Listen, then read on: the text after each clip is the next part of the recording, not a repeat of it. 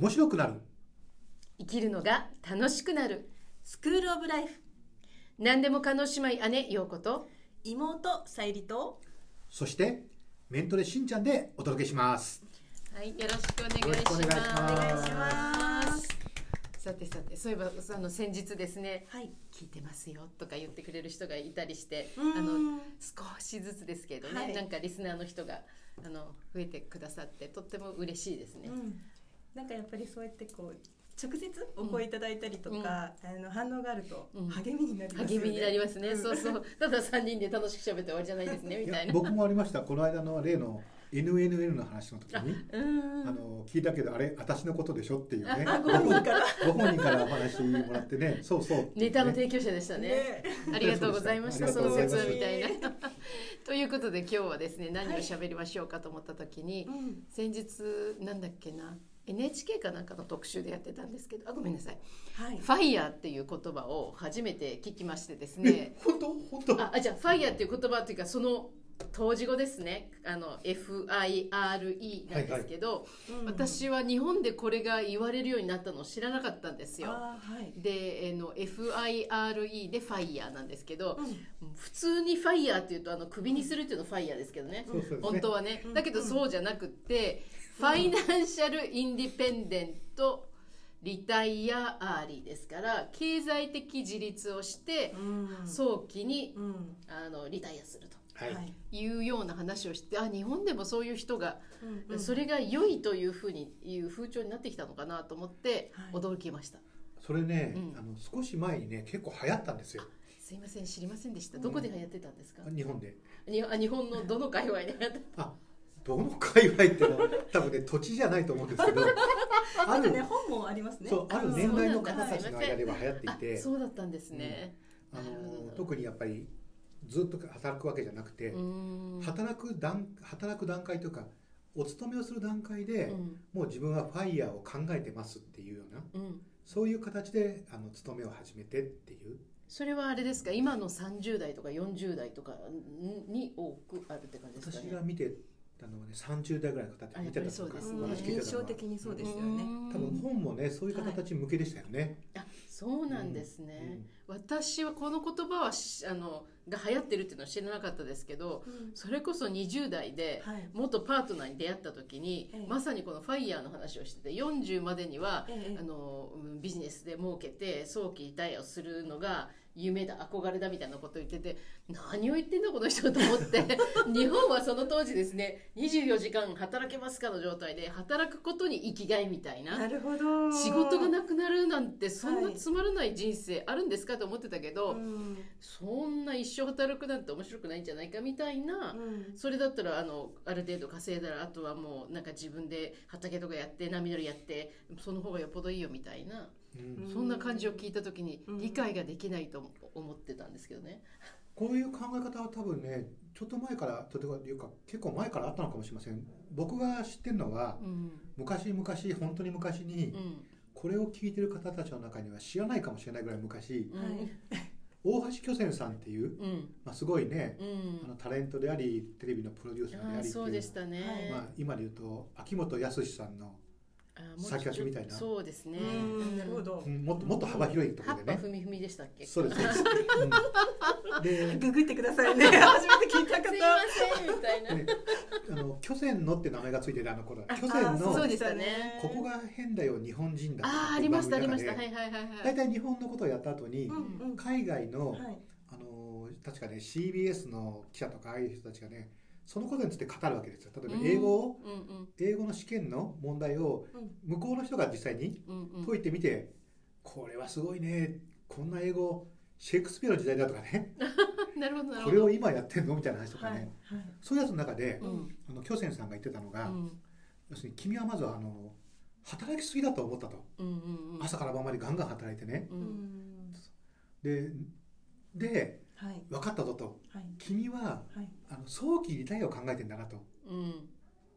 そうだろうって言われて。あそれはえー、巨泉さんがそう言われ言われたんですよ。はい。誰に言われたんですか？多分ねそれもね CBS かなんかの記者さんたんですよ。はいはいはい。向こうの人に。うん。あの頃はね多分ねあのスタジオから巨泉さんが「はーいジャック」とか言って声かけると答える感じだったんですけどその中に一人の人が言われたと。うん。ああの収録の中にはなかったですけどね、うんうんうん。別の時言ってたんですけど。でその時にあの芸能界でガンガン働くのは当たり前だと思ってたんだけど、うん。彼から言われて初めてうんなるほどと思ったと、うんうんそのリタイアするっていううん。考え方っていうのをその時初めて知って、うん。はい。それが後の巨泉さんがあのオーストラリアとかに作ってたあそうですそうです。OK ショップっていうね、はい。お土産物屋さんっていうか、うんうん。それになったんですよ。なるほどね。それであれですよ。ゴルフリゾートに彼も住んでましたし石坂浩二さんとか和田彦さんとかみんなあの辺リゾート買ってましたねそうですよね、はい、うん、私もたまたまねあのトレーニングというかねセミナーでに受講された方が、うん。まあ、後々の参加の方で、うん。あのカナダと日本とオーストラリアで住んでてうん。オーストラリアにそのゴルフコースがあって自分の家に、でそこでそういう今横根さんが言った方たちが来てそのゴルフを一緒にお招きしてやってるっていうのはそういうメンバーだったんですね、きっと、そうですね。だから彼もまた30代にむちゃくちゃ働いてでもともとはある場所にあったお父さんがやってたのは町のメガネ時計屋さんでしたから、うん。それはもう持たないだろうっていうことでそれをね、うん。別の会社を作って頑張って働いてうん。投資をして3つの場所で暮らしててっていう。常にだからあったかいところで暮らしてるので。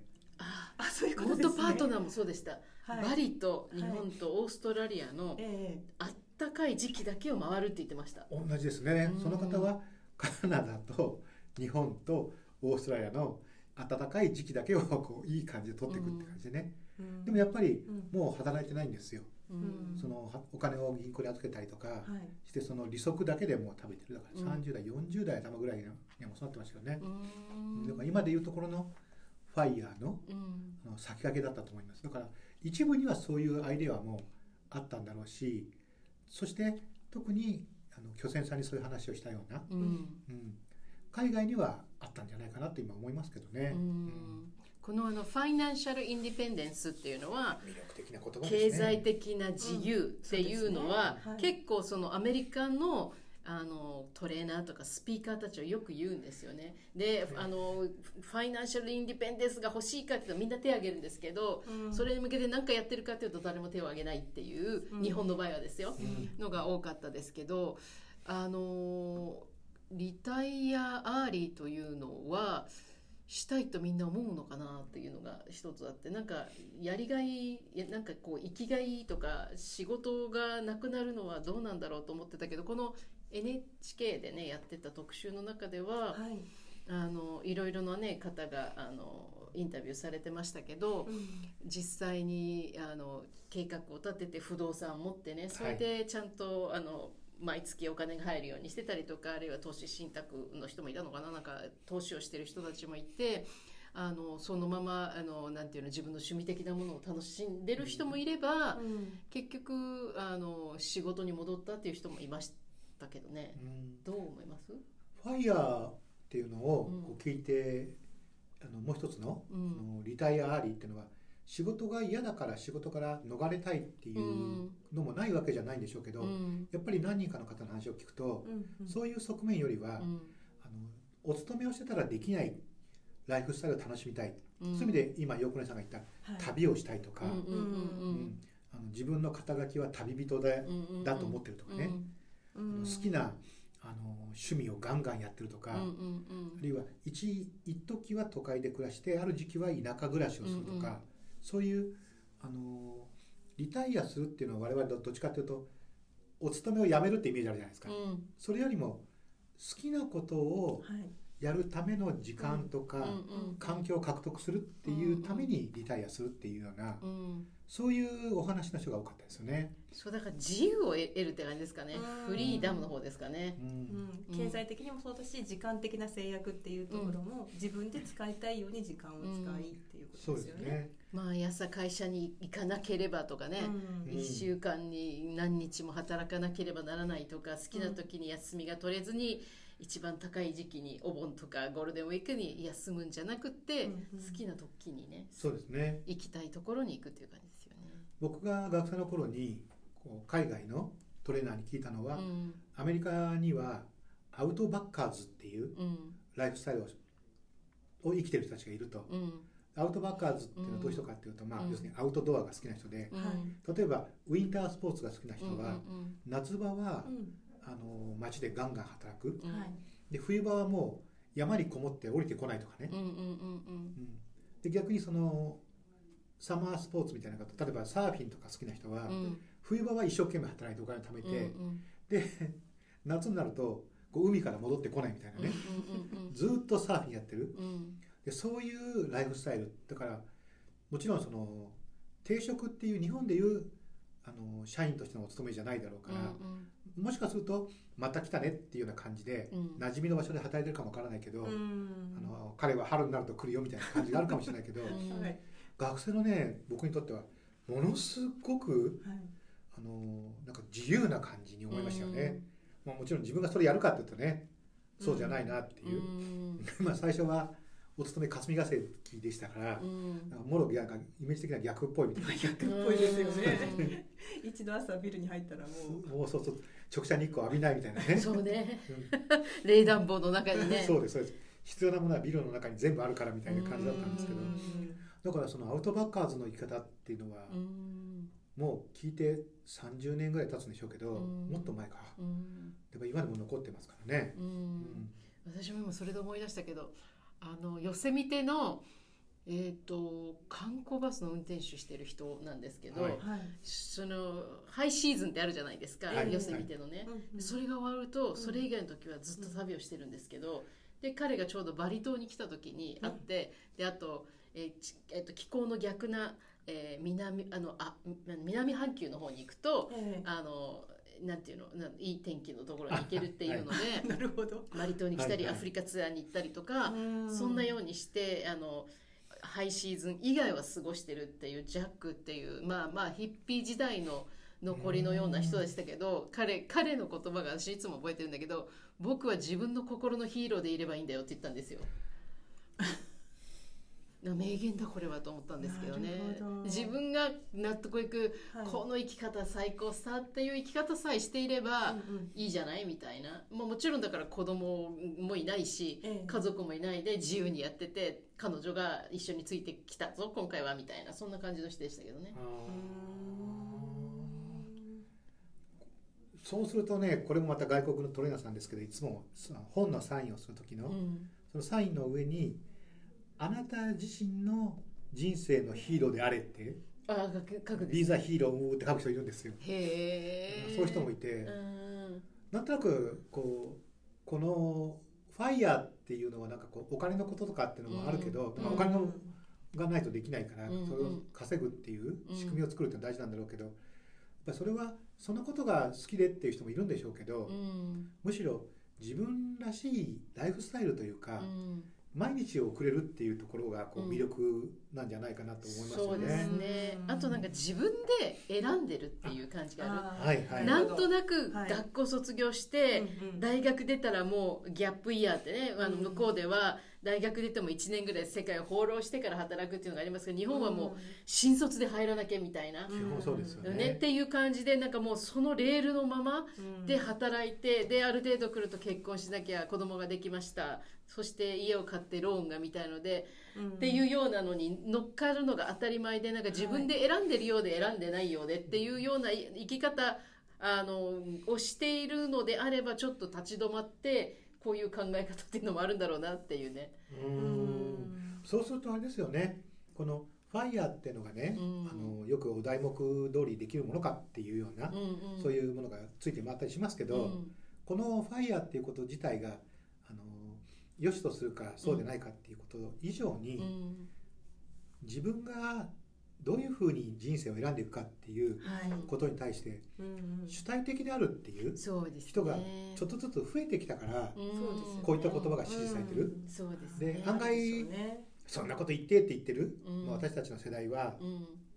その自分が主体的に生きるっていうことすらうん。こう気づいてなかったかもしれないっていうね、意外と卒業してこの年になったらこうで、うん。じゃあ一回地方行ってこい分かりました頑張ってきますみたいな、うんうんうん。何年後にもみたいなその後は海外だぜみたいなこと言われたりとか、うんうんうんうん。してそれがこううまくいってると思ってた、うん。うん。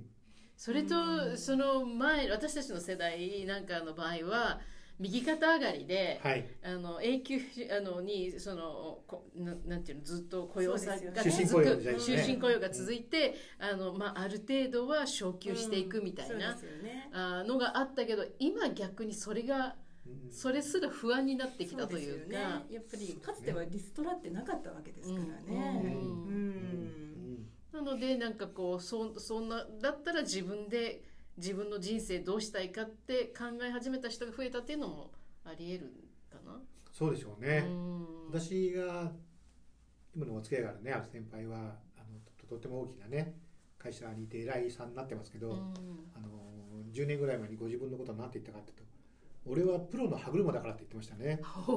でもじゃあ主体性があるってことですよね。そうですそうです。自分でね選んでってね。だから自分がやりたいというよりもうんより大きなもののためにうんうん存在してるってことについて理解した上でうん。うん取り組んでるっていう意味でね、うんうんうんううん。ん、そこが一番大きなポイントかもしれませんね。なんかね、うん。どっちかっていうと、うん。うんうんうん。あのなんていうの、えー、と人生が自分にとって面白いとかあ生きてることが楽しいとかっていうふうに思えるにはやっぱり自分がどうしたいかをい一回あのちゃんと感じ取って考えて、はい。あ自分はそれでもプロの歯車で行きますよ。で、うん。そのおあの経済的な計画性の中で、うん。自分の取れる時間の中で自分の生きたいように生きるっていうのもありだろうし、いやいやうん自分はちょっとそれだと自分のやりたいことができないとかいうふうなのをなんか自分で選び取ってるっていうのが結構大きいのかなって今そうですね、話してて、うん。うんそういうのを聞くとねはい。さっきの陽子姉さんの話の中に出てきたその、うん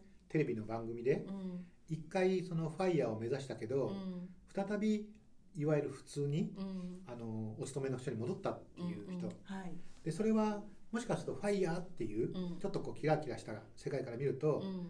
あのうまくいかなかったっていう人に見えるかもしれないけれども、でも実際はそれを試した結果として、もしかしたら自分はうん。ああいう組織の中で働くことの中に、ええあの楽しみとか、うん。自分のプロフェッショナリズムを感じられることがあったっていうことを確認できたので、うん。戻っていたのだとしたら、うんこのファイヤーの時期っていうのは、うん。むしろさっき言ったうん。1年ぐるっと回ってからっていうのをうん。就職してからやってみたいなもので。そうですね、だから悪くないし、うんそう思いますね。ねそれ一度外に出てみるっていうのは、うん。やっぱり自分が行ったところがどういうとこだったのかっていうのを、客観視するとうん。ね、客観視できるし、ううんんでなんでしょうね。なんかこう多分戻った時ってまたちょっと違う。違いますよね、うん。なんかこう自分が主体的に選んでるのと、はい。なんかな流されてうん。流れに乗っているというよりは流されてこう生きるもんだみたいな誰の声だかわからない声によって、うん。あの仕事始めちゃったよりも全然違うでしょうね、あの心の持ちようが。ね、うん。その流されてる年自体がうん。まだ20代の前半ですからね、うん。うん。うんだからなんかここしかないとかここにいるしかないって思ってる時のこの不自由さっていうのはなんかやっぱりねあの同じ時間とエネルギーかけてもすごく違いますよねうんクオリティが違いますからね。うん。大手で働くことがいいとか悪いとかそういうことじゃなくて、うん。あるいはアントレプレナーになるならないということじゃなくて、うん。あるいはできたできなかったじゃなくてね。ね、自分でえ選んでそこにいるかどうかっていう部分が一番大きいかもしれないですね。うん。うん。うんじゃああれですね意外となもし会社が許せばねはい。そのファイヤーチャレンジみたいなね、うん、やりたい人1年やっていいよとかね。あったらね。あったらそういう会社もありますよね。なんか。本当ですか、うん、なんかねごな50代のうちに1年か2年か、はい。あの離れてみるみたいな。それでアーリーリタイアにするかどうか決められるみたいな。のをねやってた人がいましたよなんか確か。もう50代ですもんね多分ね、うんうんうん。うんこれを20代とかでできたらいいですよね。そうですね、うんまあ、中盤のなんか子供が育つような時期はなかなかできないけどそうそう。その手前かあるある程度育った後ぐらいな感じでうんそういうのはありね。ますよね、うん。やっぱりこう人生の大きい流れのこの時期はっていううん。こう集中するテーマっていうのがそれぞれありますあからね。りますからね。うん。今あの退職者をねうん。あの積極的に再雇用するっていう会社もあるじゃないですか、ははい。いはい。うん。そういう仕組みを作ってる会社もね、うだからかえってねこういうファイヤーみたいなうん。生き方っていうのを状況が許せばね、うん。あの一回やってみるっていうのが面白いかもしれませんね。そうですね、そうですよね。だから中途採用がもうちょっとゆ緩くなるとか、うん。うん。あのあのなんていうのあの卒業してすぐ働かなきゃいけないっていうのではない、うんそう風潮になっていくとあれはそれ女性にとってもいいことじゃないですか。そうですよね。ブランクっていうのをどう見るかっていう社会うんそうですよね。そうそうそう、う。ん、逆にねその外の世界を見てきた人たちが入ってくることによって、ううんその会社の中がうんどうなるかっていうこともね、きっといい部分もあるでしょうからね。うんですね。なんかあの私たちってあのそれぞれメンタルのところのね、えーお仕事を通してやっているわけなので、うんなんかそういうところでの皆さんが自分の人生をやっぱり選ぶっていうところうんのお手伝いっていうのもこれからもいろいろこうなんかできるといいのかななんていそうですね。うん今日なんか話しながら思いました。はい。そうですね世の中自体はだんだんその方に向いてるっていうのはすごく感じますからね。うん。うんはい、今日のスクールオブライフは皆さんいかがでしたか？あなたのグッドライフにお役に立てれば幸いです。あなたが楽しんだ分だけ豊かな毎日が訪れ訪れます。そそれでは次次回も回もお楽しみに。またねチャオ